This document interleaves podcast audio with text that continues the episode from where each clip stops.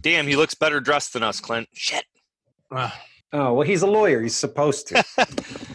Those right. high, high ticket for. clients. You know, yeah, you know, professional dress is you know it's it's prof- it's dependent upon the vocation, right? in, indeed. One would hope. Yeah, yeah. Although we've all seen my cousin Vinny, so You got a cousin Vinny too? Yeah, what's We that? do. Is that shark skin? The Pressers with Matt Mallory and Clint Macro. Brought to you by Public Safety and Education and the Trigger Pressers Union. And now, your hosts.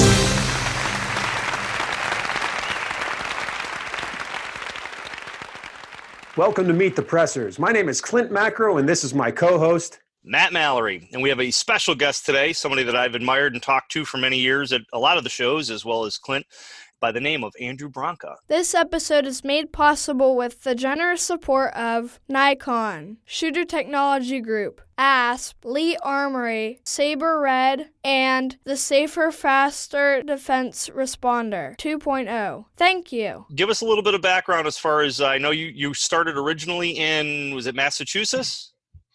Massachusetts, 25 years in Massachusetts, which was uh, about 24 and a half years too long, uh, but finally escaped out to Colorado about three years ago now at this point. Okay. Uh, what can I say? I'm an attorney. I do use of force law, which is self defense, defense of others, defense of property. That's all I do. Uh, I don't have a generalized criminal defense practice. I don't do DWIs and, and stuff like that. And uh, been doing that for about, uh, gosh, pushing 30 years now, doing nothing but uh, use of force law cases. And we do a combination of uh, education, books, DVDs, uh, mostly to help keep people out of trouble in the first place. Mhm. And then when people don't manage to stay out of trouble, our, our legal practice is mostly along the lines of uh, legal consultation to attorneys around the country who have clients who've got jammed up on some kind of criminal charge based on the use of force. So you- Mostly aggravated assault cases involving normally law abiding people just like us. I'm I'm reasonably familiar with some of your material there. There we go. yeah, uh, definitely. Law of self defense is one of those kind of standards as far as you know. This is the book you should read, most certainly. Uh, actually, we do a lot of work, or at least I I have, and I, I believe Matt, you have too. We've done a lot of work with Will Parker, and Will speaks very, very highly of your of your uh, instructor development. As far Yeah, as Will's uh, a great guy. He's a graduate of our uh, instructor program, the Law and Self Defense Instructor Program. Will does great work. He's a real professional on uh, every facet of use of force. he does have the coolest mustache in firearms training. indeed. indeed. Some people don't know, but we, uh, I think we met originally at the Great American Show probably three years ago, roughly. It was probably either shot or NRA. I don't think I've been to the Great American Show. Um, now that you say it, I think it was shot. It was probably shot show like three years ago. Yep. It was uh, the uh, laser ammo booth. You came by, and we got talking, and since then Yep. we've been we've been uh, collaborating back and forth, talking back and forth. And I want to thank you publicly for uh, helping me get a meeting with George Zimmerman. If it, I honestly believe, I don't know if it's the ca- the case, but I honestly believe if it wasn't for you uh, saying that I was a nice guy, I don't think George would have met with me. So I appreciate that. well, it, it was my pleasure to do. Obviously, the meeting was ultimately George's decision to make, but I was happy to make the introduction. Uh, George is a, a genuinely nice guy. In fact, uh, the terrible troubles he's encountered in his life are, are, I believe, mostly a consequence of him being too nice a guy. Yeah. Um, and putting himself in positions where he got he was vulnerable to having this happen to him. But uh, yeah, I wish George the best, and uh, glad I was able to facilitate you uh, talking with him. So, it, when working with average law abiding citizens, what would you say? In what areas do you think they're most deficient when it comes to just knowledge and understanding of how the law works? Well, I mean, there's a number of vulnerabilities most people have. The, probably the biggest one is not so much that they don't know um, use of force law, but that what they know is mostly wrong. Um, they've been taught by people who themselves don't actually know how self defense law works. So they're basing their decision making off uh, things they've heard on the internet or read in a gun magazine or their retired cop buddy told them Hmm. or uh, anecdotes they read about in the papers or even things like the NRA magazine where they have those armed citizen columns where story we have stories about people who use force and defenses themselves or others or, or property and it always works out great for the good guy and not so great for the bad guy but in fact a lot of those anecdotal stories about use of force are not lawful uses of force. These are people who used force unlawfully, and the only reason they're not getting arrested, prosecuted, and convicted is because the authorities are choosing to use their discretion not to do that. Mm-hmm. So the uh, politics, the yeah. politics, the, they just they're, maybe they're too busy. You know, every prosecutor mm. has roughly twenty times as many cases on their desk as they could possibly take to trial. So right. they're prioritizing. Hmm. Um, and if you look like a good guy, and depending on the politics of whatever geographic region you live in in that part of the country, um, it may be more or less likely that they'll use their discretion to bring you to trial or not bring you to trial. But of course, that decision then is in someone else's hands. It's not in your hands. Yeah. It's not a function of what you did. It's a hmm. function of what they choose to do. And I would suggest when the stakes are as high as they are, and the stakes are potentially, you know, multi-decade felonies or life in prison uh, you don't want that decision to be solely at the discretion of some third party whose interest may not be aligned with your interest. Hmm. And if we look at the case of George Zimmerman, right, public outcry, public scrutiny, jury of public opinion, that's really ultimately what brought that to it, to, to being uh, after they searched for multiple district attorneys to finally try the case. And if we flip it over to New York, which just recently happened, I'm not sure if you guys are familiar with it, but in Oneida County, we had a homeowner who his father passed away and he was in possession of his father's handgun. And he ended up turning around. Two bad guys broke in, shot him, and uh, they deceased on the scene. He wasn't charged with that. He was charged with that was a good defense, but he was charged with being in possession of an illegal firearm. Jury of public opinion was scrutinizing the DA. How dare you? He would have been dead if he didn't use the gun, and da da da da. And eventually they said, well, okay, we're going to drop the case. Oh, I hadn't heard they dropped the case. Yeah, recently. very fortunate just, for him. I mean, the gun laws in New York are, are very strict and the punishments are very severe. So yep. he got a. I'm glad he got that lucky break. Yeah, um, yeah, and most of the most of the country, of course, it would have been a non-factor. Most of the country, you don't need any particular permit, whatever, simply right. to have a firearm in your home. Yep. Mm-hmm. It's only states like uh, New York and where I used to live, Massachusetts and New Jersey. You know, those half dozen really powerfully anti-Second Amendment states that make mere possession of a fire, firearm by an otherwise law abiding person itself to be a serious crime. Yeah. I just dealt with that. We've got a guy in Cayuga County who ended up having some some felonies and stuff in his background. Uh, I think a felony and some misdemeanors. He petitioned the judge to at least restore his Second Amendment ability, his Second Amendment rights. So he applied for a pistol license. While he was waiting for it, he ordered some 80% kits off the internet, started and started building the guns. And then while he was building them, he found out that he got denied because a different judge said, Nope, you got a felony. I'm not. I don't care what the other judge said. So they denied him. And uh, he ended up building them, but he also ordered a ID uh, off of a foreign country's website, a replica military ID, and uh, customs caught it, turned it over to ATF. ATF they ended up busting him, and he didn't have a pistol license. He had pistols that were not on a pistol license, and they didn't have a serial number. So ATF allows you to build 80% guns. But in New York, if you do that, you have to put your own serial number on it and register it with the county um, and have it put on your license. If you don't, then you're in, a, in illegal possession of a firearm without a serial number. Yeah, I mentioned wow. I used to live in Massachusetts, and I was not sorry to leave there, given the really egregious uh, gun laws they have. I also used to live in New York. I mean, I went to law school in New York. I grew up in New York, and uh, I don't miss New York either, uh, due to its gun laws. Uh, frankly, it's a beautiful place. Yeah. Um, but uh, just the the culture is um, for someone of my temperament rather unbearable. Yeah, I did two days of uh, classes up in Massachusetts earlier this year, and I took my son with me, and we we went to Battle Road at Lexington and Concord. But uh, because of the states I was traveling through, uh, we drove there, obviously, and and uh, it. I, I went there with a cert pistol and a Sharpie. I mean, that's what I took to my class. I, I knew that I could take some guns and whatnot, but uh, it was just wasn't worth the risk to put myself in that position. So you know, pepper spray in the pocket and and eyes wide open. But that patch patchwork quilt of laws across the country really puts the law-abiding citizen at a great disadvantage. Yeah, it does. Uh, by the way, my law office in Massachusetts used to be in Concord, so I used to go to that battlefield quite often. It's it's lovely there.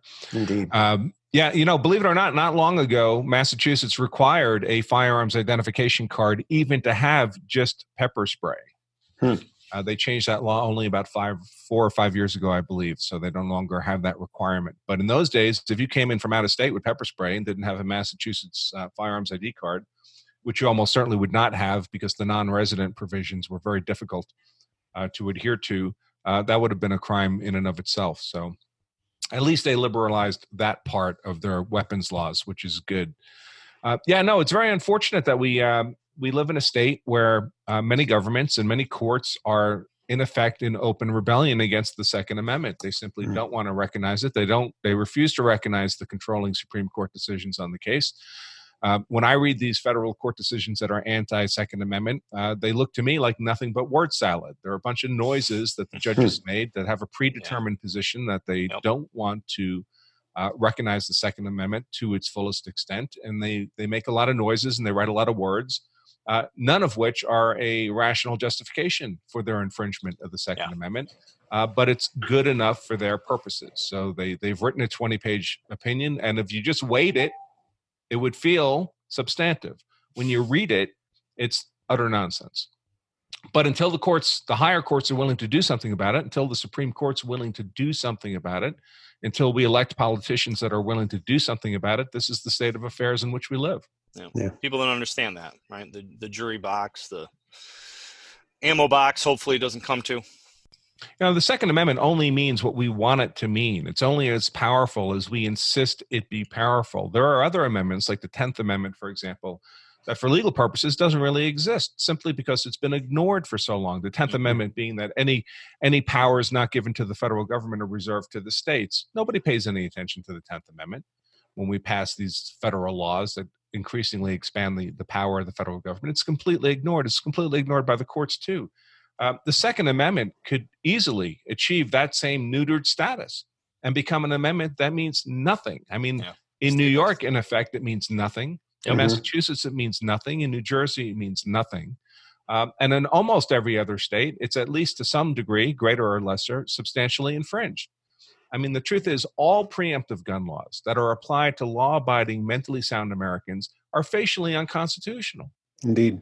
Yep. Now, if you want to apply those gun laws to people who are not law abiding, they've got felony convictions, okay, sounds reasonable. People who are not mentally sound, no one's arguing that non mentally sound people should have firearms. But for Americans who've never violated a, a, serious law, who are mentally capable, any infringement on the right to keep and bear arms uh, is an infringement of their, of their civil rights. It's interesting you mentioned that about the Tenth Amendment because I'm sure that that amendment held a lot more water prior to the war between the states. So as as the citizenry evolves and as that politics infiltrates it, I, I can see where you, your point with the uh, Second Amendment being neutered, especially in many states, and could potentially be in all states. Yeah, easily the case, unless we insist that not be the case by mm-hmm. electing politicians. And of course, at least at the federal level, the politicians we elect are also the ones who appoint the judges. So we're in a fortunate position now where we're at least getting middle of the road judges. I wouldn't, at the federal level, I wouldn't necessarily call them conservative judges, but they're at least middle of the road. Um, and middle of the road is likely to get some reasonable interpretation of the Second Amendment, hopefully not further constraining it. Well, it's always been my my feeling that an armed and educated citizenry is the true fourth check and balance in, in a constitutional republic. And armed is just one aspect of it. We need to be, you know, we need to be informed. We need to vote. We need to, you know, offer public service. I think that's what the uh, the founding fathers wanted us. They didn't want career politicians. They wanted each of us to take our turn at bat and and put forth an effort to better society. And that's I think that's part of, of my mission. I know Matt's taken that on as well to try to educate our fellow citizens. Uh, you know, chiefly in their exercise of the Second Amendment. But yep. as you can see behind me, I've been a big proponent for the First Amendment for many years. Uh, you know, in the music and film industry, and I think it's important that we look at the Bill of Rights as a package deal, like it all works together and works for one another. Mm-hmm. And until the citizenry sees it that way, we're going to see the neutering of each, you know, of individual uh, individual amendments. Maybe maybe it's pie in the sky to think that it wouldn't be other than that, but that's my thought. Yeah, all our rights are only as strong as we insist they be. Yeah, that's a good way to put it. And, and if we don't, then don't be surprised when they're gone. Hmm. It's too fickle of a society. We are just talking about that earlier with uh, with uh, one of our other our guests, as far as being very you know political and everybody's going to get hurt and everybody should get a trophy. I mean, we just we've been a watered down society for some time now, and sanitized sanitized Yeah. You know, I think well, we're part- we're part in a cult, we're in a culture war. I mean, it's a war in every sense, other than uh, for the most part, people are not shooting each other. Uh, obviously, there's hot spots in the country where even that can't be said to be true. right. Mm. Uh, but there's we're in a culture war. There's two tribes, uh, and uh, you know they they each wants to, or at least one of them wants to destroy the other. Uh, and people choose their sides. I personally uh, prefer the side that uh, respects and enforces and recognizes my civil rights as enumerated by the Bill of Rights of the Constitution. Uh, the other tribe doesn't. They're the shut up tribe. They're the we'll take your guns tribe. They're the don't care much about property rights tribe. Uh, unless, of course, it happens to suit their purposes on some Yep. specific political point. But otherwise, uh, these rights exist or don't exist at their whim, as opposed to being uh, principled civil rights that all of us possess. Um, so people need to be aware. You could just go about your business and ignore all this, and that's fine. That's that's your right too, as we live in a free country. Hmm. Uh, but then don't expect these rights to uh, be around if you ever need them. If you're not prefe- prepared to at least defend them in a kind of social manner. Very well Yeah. said. Yeah, one way people could do that is the the rally coming up. Hello, this is Clint Macro, founder of the Trigger Pressers Union. Elected officials at the local, state, and federal level are assaulting the rights and liberties of law abiding citizens as they seek to impose restriction on our Second Amendment. Law abiding gun owners from across the country are converging on Washington, D.C. November 2nd to let their voices be heard and say enough is enough. Log on to SecondAmendmentRally.com to pledge your support and dedication to the movement. The rally's not about any particular organization. It's about regular people. It's about you and I uh, standing together to stand up for our rights. Just like uh, Andrew said, if we don't stand up and and and uh, advocate for our rights, then someone is more likely to just kind of snatch them away. Very true. So, Andrew, what kind of cases? Now, obviously, you instruct other attorneys Sure, on Yep, use of force law across the country, that's right. and obviously, you alluded to it earlier. Discretion, as far as the attorneys, district attorneys, et cetera, um, discretion in law enforcement that I'm I'm familiar with. That, that that goes across the board. How do you, as a national attorney, be able to give good enough information to somebody at a local level where that discretion comes into play and could affect sensible thought process. Yeah, so I mostly teach on the black letter law, which is not so much uh, what might happen to someone who's uh, charged with the use of force crime if he gets a lucky break, if the prosecutor decides to use his discretion in that person's favor. Uh, I mostly focus on the scenarios in which the prosecutor does not choose to use their discretion in the person's favor. What happens if they don't give you a break? What happens if they want to throw the book at you? Because if your use of force is defensible in that worst case scenario, uh, then it's defensible if you get a lucky break too. But the reverse is not true. Mhm. Uh, and if you look at even the most horrifically politically motivated prosecutions, like that of George Zimmerman, uh, it was terrible what those prosecutors did to him. They hid exculpatory evidence. They they effectively lied on the affidavit um, to bring him to trial in the first place, which in most states would have involved the grand jury, but Florida has this alternative method of bringing people to trial on felonies. Uh, they did terrible things in that case, in that trial. Uh, and yet, at the end of the day, they still were not able to convict him. And they weren't able to convict him because his use of force was so legally defensible, was so well within the legally bound, legal boundaries. Now, what they did do to him was awful, but it would have been even worse if he'd been convicted and then sentenced to the rest of his life in prison. True. Uh, so that's that's where we make our focus. In terms of teaching other attorneys, we do continuing legal education in I think it's 35 or 40 states at this point. We've we've never been denied anywhere. We just I haven't gotten to Alaska yet, so um, or sadly Hawaii either. Very true. Um, Beautiful state too. but the truth is most attorneys are we're not taught this stuff in law school at any substantive level in my three years of law school we spent maybe three minutes on self-defense law Wow. uh, that's it and unless a lawyer's a say a criminal defense attorney or a prosecutor they they themselves have no professional need to know any of this. If you do tax law real estate law there's you're never going to learn self-defense law. There's be no point to it. And even most criminal defense attorneys and most prosecutors they may be involved in a lot of self defense cases, but almost all of them are going to be bad guy cases of self defense, which are profoundly different than good guy cases mm-hmm. of self defense on a number of levels. One is that most bad guy cases of self defense, the self defense claim is nonsense. It's mm-hmm. nonsense mm-hmm. on its face. It's obvious this was not self defense. So prosecutors don't have any difficulty defeating them. And criminal defense attorneys don't really have much experience successfully defending them. So, from a criminal defense perspective, you end up with a lot of defense attorneys who are kind of like a football team that has a lot of experience getting to the 50 yard line, but never actually scoring a touchdown because their bad guy cases of self defense get blown up so early hmm. uh, in a criminal proceeding. Good guy cases of self defense have to be argued to successful completion all the way to that uh, goal line. And most criminal defense attorneys I talk to, they could have been in practice 30, 40 years, and they've had maybe half a dozen good guy cases of self defense over that hmm. period of time. Uh, one of the fortunate things about my practice is because I'm largely a legal consultant, I don't take clients directly. All my clients are other attorneys who are representing clients is that I get exposure to a vastly greater number of criminal prosecutions of self defense cases than would any tim- tip of good guy cases of self defense than would any typical criminal defense attorney. Hmm. Interesting. Yeah, that's I hadn't considered that, but I guess that's kind of the same thing as just assuming that someone in the military is a good shooter, you know, or, or a law enforcement officer good shooters. Hmm. Uh, those of us not in the legal field would probably guess that your expertise would be very broad when in fact uh, you know in your profession people are very specific with what they what they they teach i like the uh, the analogy about the football yeah never definitely. never getting a touchdown that's that actually makes a great deal of sense right and and you know your analogy about law enforcement or military knowing how to shoot because they're law enforcement or military is very uh, apt yeah. uh, for any of us who do any kind of competitive shooting we've gone to matches where a cop shows up for the first time to shoot the match and he gets smoked by a bunch of overweight accountants, right? Competing in that match.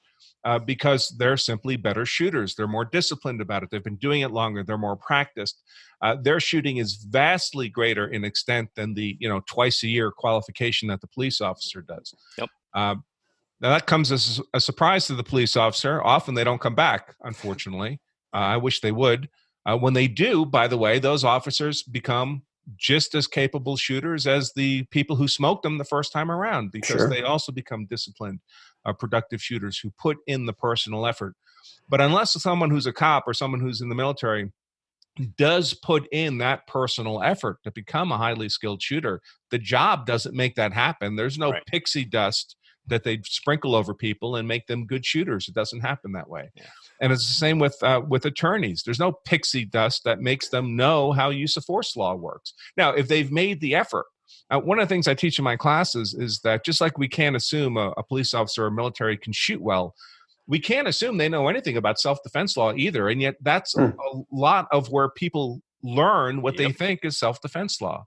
So uh, police, lawyers, uh, firearms instructors. These are generally not great places to get information on self-defense law, not because they're they're they have ill will or malice or, or bad intentions, but they don't know it. They may think they know it, but in fact they don't because they haven't made that personal effort to look at the primary research, the law itself, the statutes, the jury instructions, the court decisions that actually control the use of force for lawful purposes within their jurisdictions. Uh, that's why we do CLE in 35, 40 states, because those lawyers literally have no place else to go to learn this stuff unless they were to decide to spend weeks in a law library learning it for themselves. Yeah. I had a judge uh, judge text me a couple months ago asking about something in the penal code where somebody could take their kid out to the range and shoot here in New York. And uh, I said, Judge, yeah, you're looking for 265.20. and I gave him, gave him the exact spot in the law. And he's like, I knew you'd know, Matt. So that that right there was kind of a, a, revelation to me. Like, really, that's that's interesting. But there is so much convoluted law, um, you know. And then and then even geographically in the state, I was doing a law enforcement use of force article 35 refresher for law enforcement back in october down in Poughkeepsie area, and we had about 150 officers from all over the state in the room. And the instructor asked one of the people on one side of them, "Oh, you're in Buffalo. Okay, well, you know, if somebody got punched in the orbital eye socket and broke the eye socket, what would the person that committed that crime be charged with? Oh, it'd be assault three. And then, okay, you down here in Long Island or New York City, what would they be charged with? Oh, that's assault two. It's like it's the same black and white, it's the same penal code. But what's different? The people, the elected officials, the the you know the jury. Yeah, the people in the practice. I mean, that's one of the concerns. Unfortunately, one of the most common ways people learn what they think is use of force law, and I mentioned this earlier, is from anecdotes. They they read a news story mm-hmm. about someone who used force in purported self-defense or defense of others or defense of property, and that person ends up not getting arrested or prosecuted and convicted. And the reader assumes, well, that must mean that what that person did was lawful. Mm. Well, no, it doesn't mean that. It just means all. they chose not to arrest, prosecute, and convict. But unfortunately, too many times the cases I work on, our clients are telling us, well, geez, I heard about my neighbor who did this and he never got in trouble. Folks, it, it could be exactly the same fact pattern and exactly the same prosecutor on different days of the week. And one case could go to trial and the other case could not. Um, not because there's any substantive difference between the cases. They're, they could effectively be exactly identical, but maybe the prosecutor cleared his desk of a bunch of cases and now he's got the bandwidth to take another case to trial. Or maybe he's decided to run for political office and this would be a nice high profile case for him to get uh, favorable news coverage. Uh, these are all factors that are totally outside the defender's control so we have to be very careful not to make ourselves vulnerable to those kinds of factors. And the only way to do that is to stay so well within the legal boundaries for use of force. Uh, that it doesn't matter what the political motivations of a prosecutor might be. You've effectively made yourself hard to convict. And if you make mm-hmm. yourself hard to convict, the prospects of going to trial are very low. Prosecutors do not like to take losing cases to trial. You can think of them as being effectively professionally graded on their win loss record. And frankly, that's reflected in their win loss record. Most prosecutors' offices have conviction rates at trial in excess of 90%. At the federal level, it's in excess of 95%. Hmm. And you it's not just because they're awesome lawyers, although many of them are, it's because they get to choose the cases they bring to trial. Yep. If your favorite sports team got to choose the opponents that it played, it would have a 95% win rate too. Yeah. So that's that a great analogy. You yep. want to look like not one of the cases that would be an easy win at trial because that's going to raise your priority, right? That's going to help his winning percentage. You want to look like the case that's hard to win a trial because that's a threat to their winning percentage. And then they're much less interested in taking the risk of losing that case at trial. So, the, really, the key is to know the laws of self defense, the legal boundaries well enough in an actionable way so it's actually informing your decision making in the crisis of the moment that when it's all said and done you look like you're hard to convict and if you look like you're hard to convict one you're unlikely to go to trial in the first place and two even if for some bizarre political reasons they do take you to trial anyway like george zimmerman mm-hmm. you end up acquitted and by the way, not all these prosecutors, uh, I know a lot of prosecutors, and uh, almost invariably, they're great lawyers, uh, well intentioned public servants uh, they're great people, but not all of them are. Yeah. Uh, some of them are purely politically motivated animals. Uh, mm. the prosecutor in the George Zimmerman case brought George Zimmerman to trial on murder charges, where if convicted, he would have spent the rest of his life in a cage solely because she was having trouble winning reelection. That's the only reason. Hmm. Uh, no legal reason, no principled reason, just because she was having difficulties in her election and she thought that trial would help her win reelection. And you know what? She was right. She won re-election because of that trial. So it's it's these these events can be multidimensional in very dangerous ways. In the case of the George Zimmerman trial, you might think, well, Zimmerman was acquitted. That means the prosecution lost. Well, the prosecution only lost if their definition of winning was getting a guilty verdict. In fact, their hmm. definition of winning was getting reelected. Mm.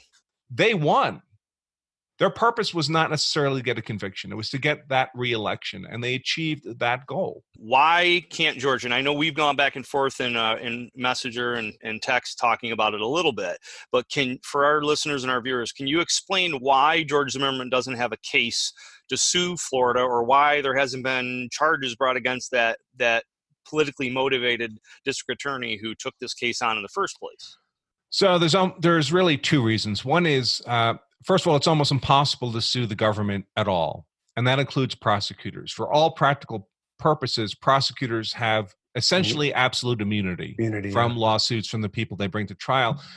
And unfortunately, they really almost have to because if they didn't, everyone they convicted would be right. suing the prosecutor, and the mm. prosecutor would be doing nothing but handling those kinds of suits. Kind of like what our so, president's dealing with now. Exactly right. Exactly right. So, uh, you know, prosecutors have a lot of discretion and a lot of authority, which makes them, uh, which makes a tremendous degree of abuse possible. But I think it's unfortunately, it's also necessary for them to do their jobs, which really means that it's not so much in an ideal world, we wouldn't be changing the scope of the prosecutor's authority. We'd be choosing better prosecutors, disciplined, honorable prosecutors who Yeah. don't abuse that authority that they probably need in order to do their jobs effectively. Um, so, because of that, we make it almost impossible to sue prosecutors generally, to hold bad prosecutors accountable in any legal sense. Now, you can hold them accountable in a political sense, especially if they're elected, right? Someone else can run for that uh, position. Uh, but the other factor here is, is really just a kind of a practical human factor, and that is um, Angela Corey, who was the prosecutor in the Zimmerman case, won re-election. So she was back in a position of power for the next whatever her term was. I think they're two or three years. Uh, now, I'm pleased to say she lost election the next time, but during that two or three years, the kind of the uh, the energy around doing something about her just dissipated. All the political people in Florida who would have been needed to be on board to pursue any action on against her had moved on to other things. They just Mhm. their their life had moved on. They just weren't interested anymore. And let's face it, Zimmerman was acquitted, so he was going on with his life. Um, and the the cost benefit of pursuing Angela Corey just didn't seem sufficiently attractive to people to actually chase her down. It was that discretion aspect.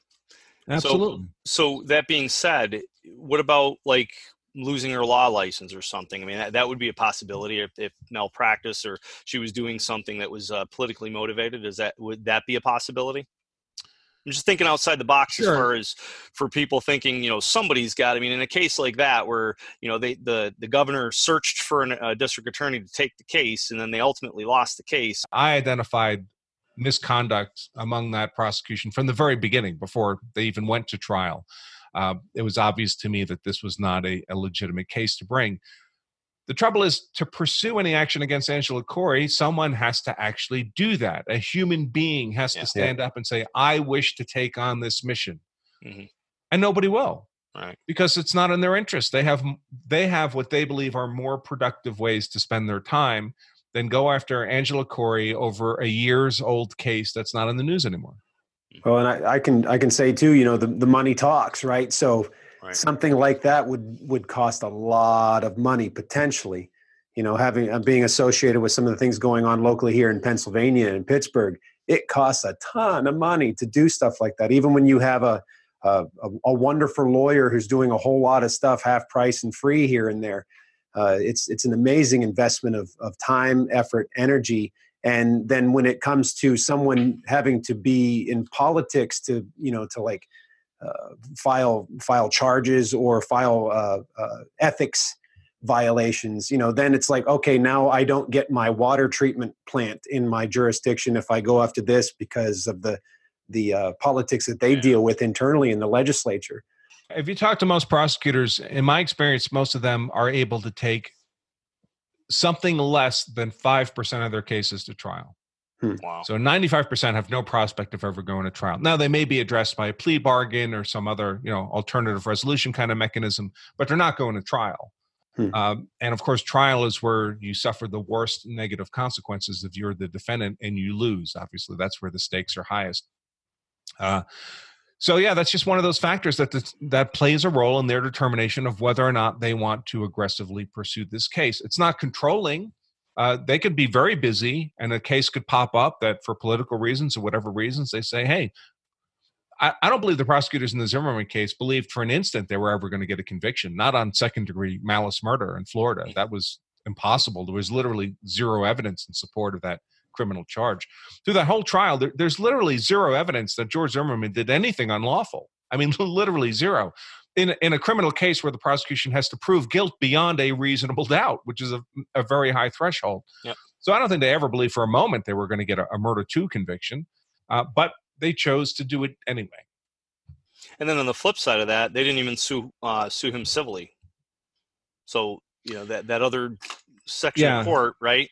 Right. So that's uh, the evidence. that gets a bit more complicated. Florida is one of the states that has uh, a self-defense immunity provision that Mhm. applies to uh, both criminal and civil cases. Uh, they chose not to pursue it in the criminal context because of the politics around the case. They just they didn't think they were going to get a favorable or reasonable um, immunity hearing in the criminal context. But if George Zimmerman were ever sued uh, civilly, he would certainly seek self-defense immunity in the in the civil context, and he would get it. Yeah. Uh, there's no question about it.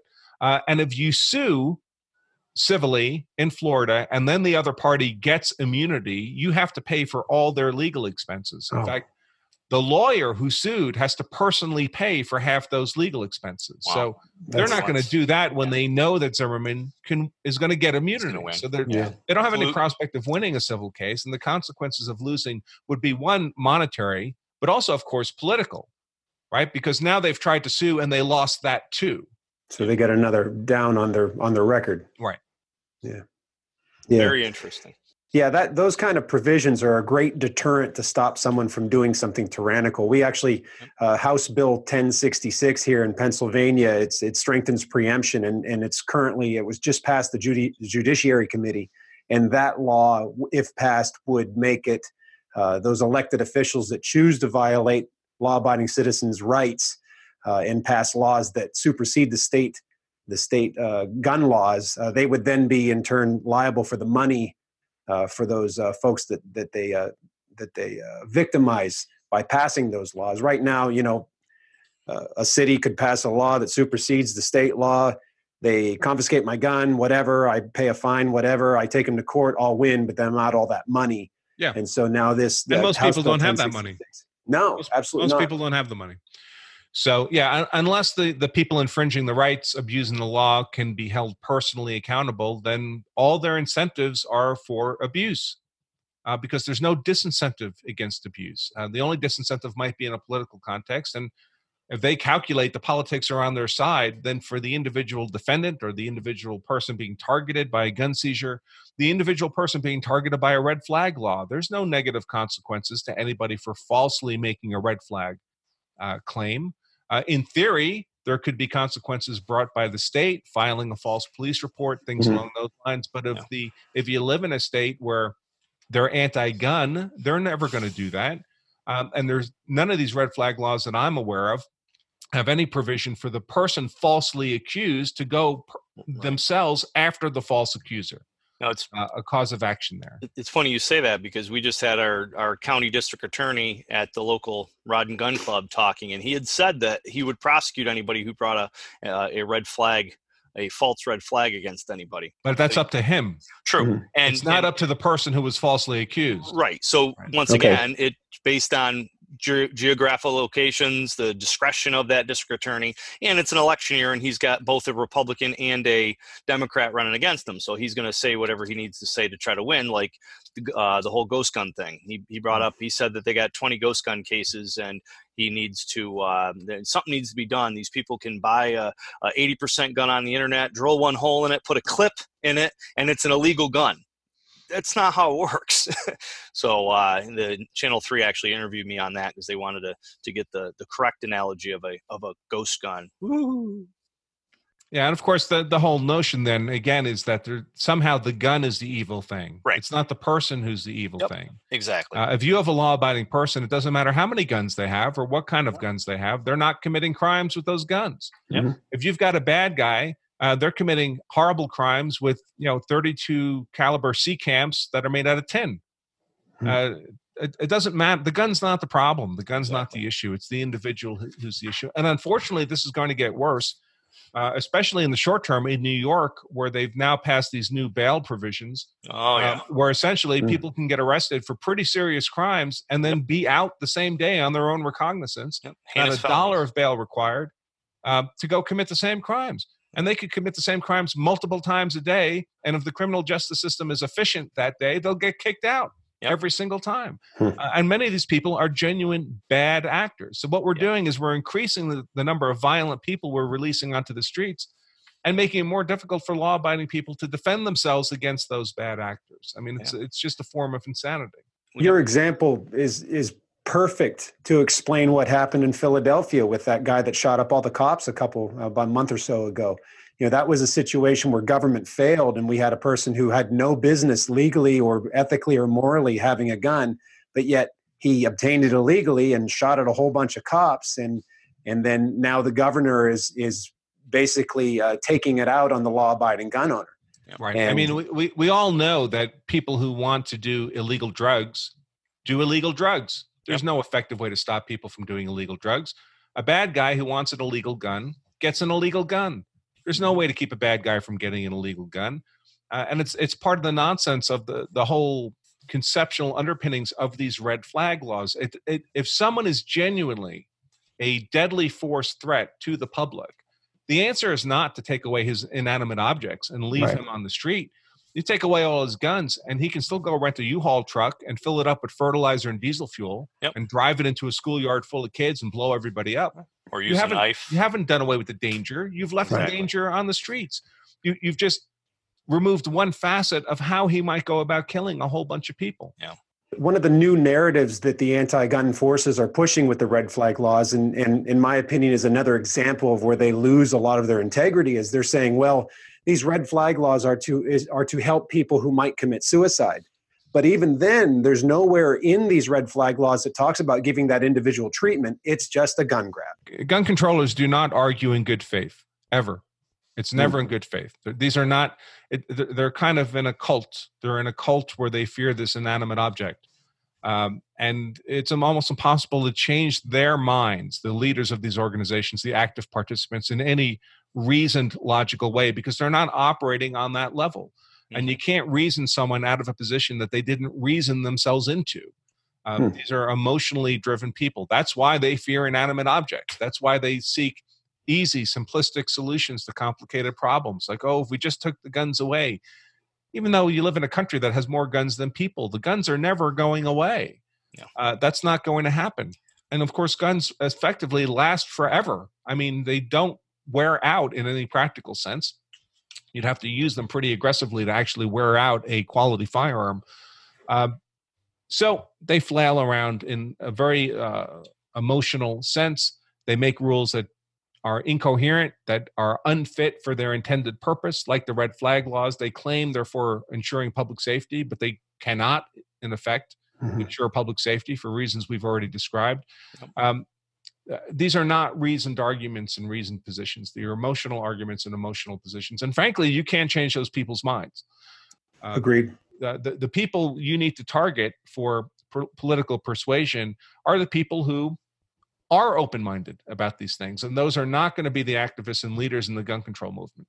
A lot of the legislators who are involved with writing legislation, you know, I, I was just in Harrisburg last week, and I can't tell you how many of them said just flat out, I don't know anything about guns.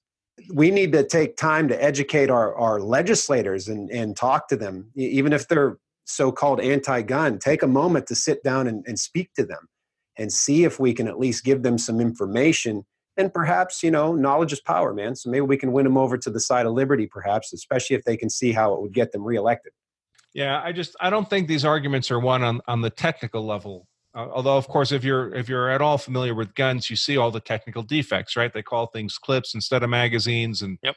they think uh, you know a 556 bullet operates somehow ballistically differently if it's fired out of an AR than if it's fired out of a woodstock rifle. Yep. Mm-hmm. Uh, but I, I think these people are, as I say, largely driven emotionally. And so you need to keep the fundamental arguments largely on a level that can pierce emotion. Uh, things like the fact is, when you ban guns, the only people who you're denying guns are people who obey those laws. The bad yeah. guys don't obey gun laws any more than they obey drug laws or laws yep. against murder.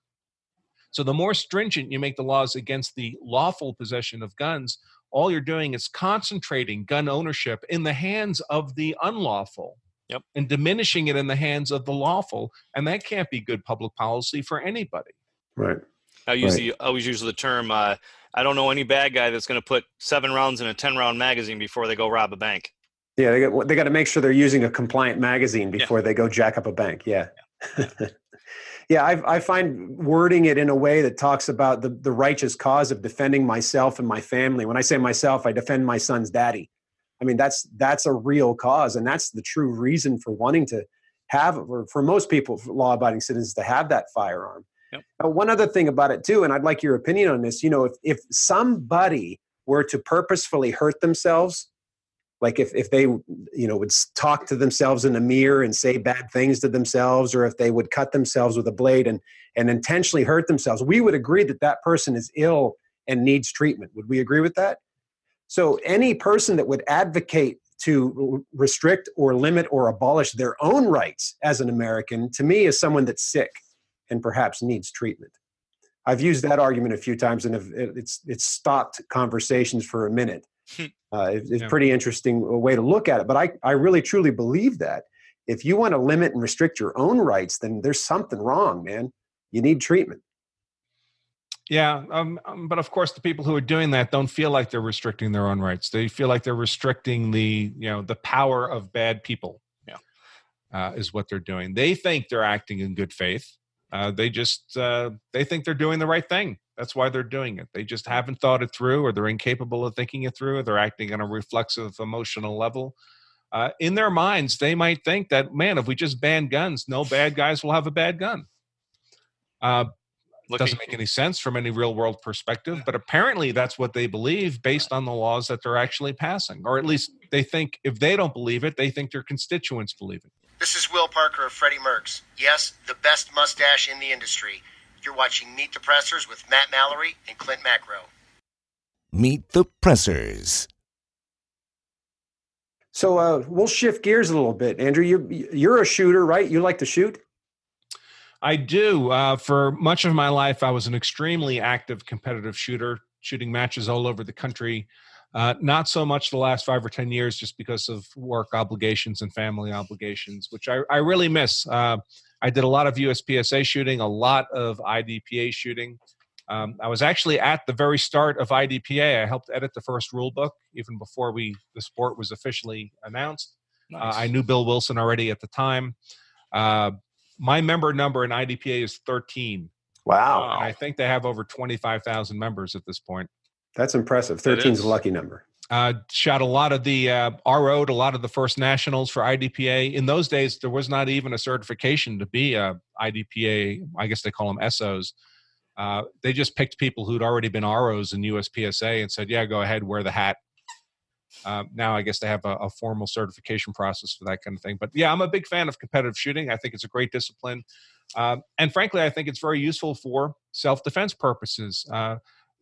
Not in the sense that any scenario you might shoot an IDPA match is necessarily an, a precise scenario you'll encounter in real life, but more generally, that and one of the most difficult things about making good decisions in self defense is simply the stress that you're experiencing when you're compelled to make those decisions. And we don't tend to make better decisions under stress. We tend to make worse decisions. Mm-hmm. So, to the extent you can uh, at least partially immunize yourself to stress, expose yourself to stress, and have to make reasonably complicated decisions like executing a stage plan in a competitive shooting sport uh, you get better at making relatively complicated decisions under stress. So I think, if for no other reason than that, uh, competitive shooting is a great adjunct to a person's self defense toolbox. Are you a, a, striker fire guy or a hammer guy? Uh, so for most of my adult life, about 25 years, I carried a, a five inch 1911 uh, and uh, loved that gun. Uh, very happy with it. Shot it very well. It was also my competition gun. I probably put about 100,000 rounds through that gun in competition over 10 or 15 years. Uh, but now I currently carry a, a SIG uh, 320, so a striker fired gun. Cool. Uh, one other question I wanted to ask you uh, before we start wrapping some things up here. Uh, you know, your book, Law of Self Defense, is, is widely regarded as like this should be the first book you should read as far as the, the law and self-defense is concerned are there some are there any other resources that you might might recommend for our viewers to uh, look at after they've read your book yeah sure. So i mean the advantages of my book is really that it, it presents a lot of people have this uh, feeling that self-defense law is kind of this amorphous black box. It's possible to know how these decisions are made or how these legal principles work or there's so many variables that have to be considered. And mostly they think about that they think that way about it because of the extremely poor reporting that's done on self-defense cases. Mm-hmm. uh, reporting written by people who don't understand the subject matter so they they misreport they make it seem far more complicated than it is. The truth is there's only up to five elements of a self-defense claim folks just five not 50 not 100 uh, just five. It's not rocket science. It's not that hard to understand. But someone needed to distill it, the complicated statutory language, the jury instructions, the 30 page court decisions, down to those five elements. So that's what we did in our book. That's the basic framework of everything we do in use of force law. Uh, so I, I, also suggest people start with our book simply because it provides a common foundational understanding of what the legal principles are in plain English, very easy to understand. Most people tell us they get through our book in three or four hours. So mm-hmm. one Sunday afternoon, you get through the whole book, and uh, and you'll know eighty percent of what you need to know about self defense law for sure. And by the way, those those same principles apply in all fifty states, folks. Uh, the self defense law across the 50 states is about 80% the same at the principles level. And that reflects the fact that self defense law is very old law. I mean, American self defense law comes from the Old English common law, which itself is rooted in ancient Greek and Roman laws on self defense. Mm-hmm. Self defense is not a new human concept, it's been around mm-hmm. as, as long as people have been around. Uh, but once you get past our book, of course, we offer more advanced uh, forms of education too, including our courses. But in terms of other people's resources, uh, yeah, there are a number of people who are really good at this stuff. Mas Ayoob, of course, is one. Um, I always urge people, if they don't read anything else, read his book, In the Gravest Extreme, which is an old book now. I think he wrote it maybe in the late 70s or perhaps the early 80s. Uh, but it's a very thin book, but very powerful book, talking about many of the moral and ethical as well as legal uh, dynamics around uh, the use of force and self defense. He's got a more recent book out, Mas does, called Deadly Force. Uh, I don't remember the subtitle of the book, but uh, also a very excellent book, kind of a volume two to In the Gravest Extreme. And I say that not just because he says nice things about my book and his book. uh, Mas and I have known each other a long time. In fact, Mas, for those who may have seen our book, uh, he wrote the foreword to the current nice. edition of the Law of Self Defense. So awesome! I, have known Mas a long time. By the way, Mas also teaches live classes, uh, his uh, uh, Massad Ayoob group classes, and I would urge you uh, if you've never had an opportunity to take one of those, take it. It's yeah. outstanding. He's a great instructor, great presenter. The Mag 20 is the classroom one, right? The Mag, Mag I believe 20, Mag 20 is the classroom. Mag 40 is that plus, yeah. I think, another 20 hours of uh, range range instruction. Yep. Right. Uh, but really, the Mag 20 is the one I think you want. The range instruction, you know, shooting a gun is pretty much the same. Wh- whoever teaches it, hopefully. Uh, if not, maybe they're doing something very odd. Um, but there's nothing tremendously exceptional about how Mas teaches shooting a gun. We all teach it just about the same, but the classroom work is really uh, exceptional and powerful. So I, I, would encourage people to do that. Uh, and there are other instructors out there who do great work. Uh, Craig Douglas is a guy who teaches mm. self defense, a lot of knife self defense, very solid on the legal stuff as well. Uh, he does a lot of force on force training, and uh, I've uh, I've not taken a class with him, but we've taught at the same forum, so I've seen him teaching. He does a great job. Anyone who's been through our law self defense instructor program, like Will Parker, that's mm-hmm. that that program is essentially the equivalent of a semester long law school class in use of force law. It's, it's how law schools should be teaching this stuff, and, and none of them do, to my knowledge. But anyone who's been through that 15 to 20 hours of instruction and the cases they've had to read and all the coursework, that's someone who knows self-defense law at a far higher level than most lawyers or cops that you're going to meet unless of course nice. they've also been through a, a similar course of instruction um, now I know I'm forgetting people, and someone's going to send me a nasty email asking me why I didn't mention that. But hopefully not. Uh, but there are a few others out there. Uh, if people make the effort to learn this stuff, it's quite possible. Again, it's not rocket science you just have to be careful not to assume that people know this stuff simply because they have a job title like lawyer, right. cop, or, or firearms instructor. Mm-hmm. Yeah, most definitely. Yeah, it's it's a scary uh, web out there. I'll, i hear so many stories like, "Oh, cop from the '80s told me if I pull the gun out, I got to use it." Like, no, no. Yeah, and unfortunately, it leads people to poor decision making Yes, and uh, much so. decision making that that can end up with them spending a lot of time in prison. Uh, Yep. By the way, one thing I always like to encourage people to do is uh, is just go to our blog at Law of Self Defense. Just go to lawofselfdefense.com. Uh, you'll find uh, links to our blog posts. We do blog posts and video and audio just about every day. That day's blog post is free to everybody. We don't ask for an email. We don't ask for a penny. We don't ask for anything. So every every day that you go to our website, lawofselfdefense.com, you'll find absolutely free content there. Uh, and if you like what you see, then there's opportunities to become a member or to buy the book or the course. But we always suggest to people try the free option first and see if you like what you see. And if you like what you see, you'll learn a lot just from the free content. And by the way, if you go to the website every day, you get a free blog post every day, uh, and you never have to pay us anything. Uh, but it's our experience that once people uh, start to read what we do, start to listen to our, our, our videos and audio, uh, that they do become members. They do become more deeply involved in learning this stuff at a more actionable level. Well, It's been a pleasure to have you on, Andrew, and we will uh, definitely link to the, the different your site, the blog, etc., in in the uh, comments below, so people can follow you and learn more about you, and hopefully take your courses because you've been around and a mainstay in the industry for a long time, and uh, the wealth of knowledge is definitely uh, welcomed. Well, it was an honor to have you on our show, sir. Thank you very much for, Thank you, for being on. Sure thing. Have a great day. We have a lot of sponsors that made this show possible. Make sure you check them out and give them your business. This episode is made possible with the generous support of Nikon, Shooter Technology Group, ASP, Lee Armory, Saber Red, and the Safer Faster Defense Responder 2.0. Thank you. Be sure. Oh, I was going to say, I was gonna, Yeah, you did both of our do- names, so I figured okay. I'd do the rest. Okay. Thanks for watching the show. Oh, let me just do that. What are we doing? Thanks for watching the show. Then you do the be sure you click the bell and all that other Okay. shit. Okay. Good. Thanks for watching the show. Make sure you like, subscribe, share, and click that little bell to make sure you know when our next episode's uploaded. Until next time. Adieu. That's good. That's good. I like that. Meet the Pressers.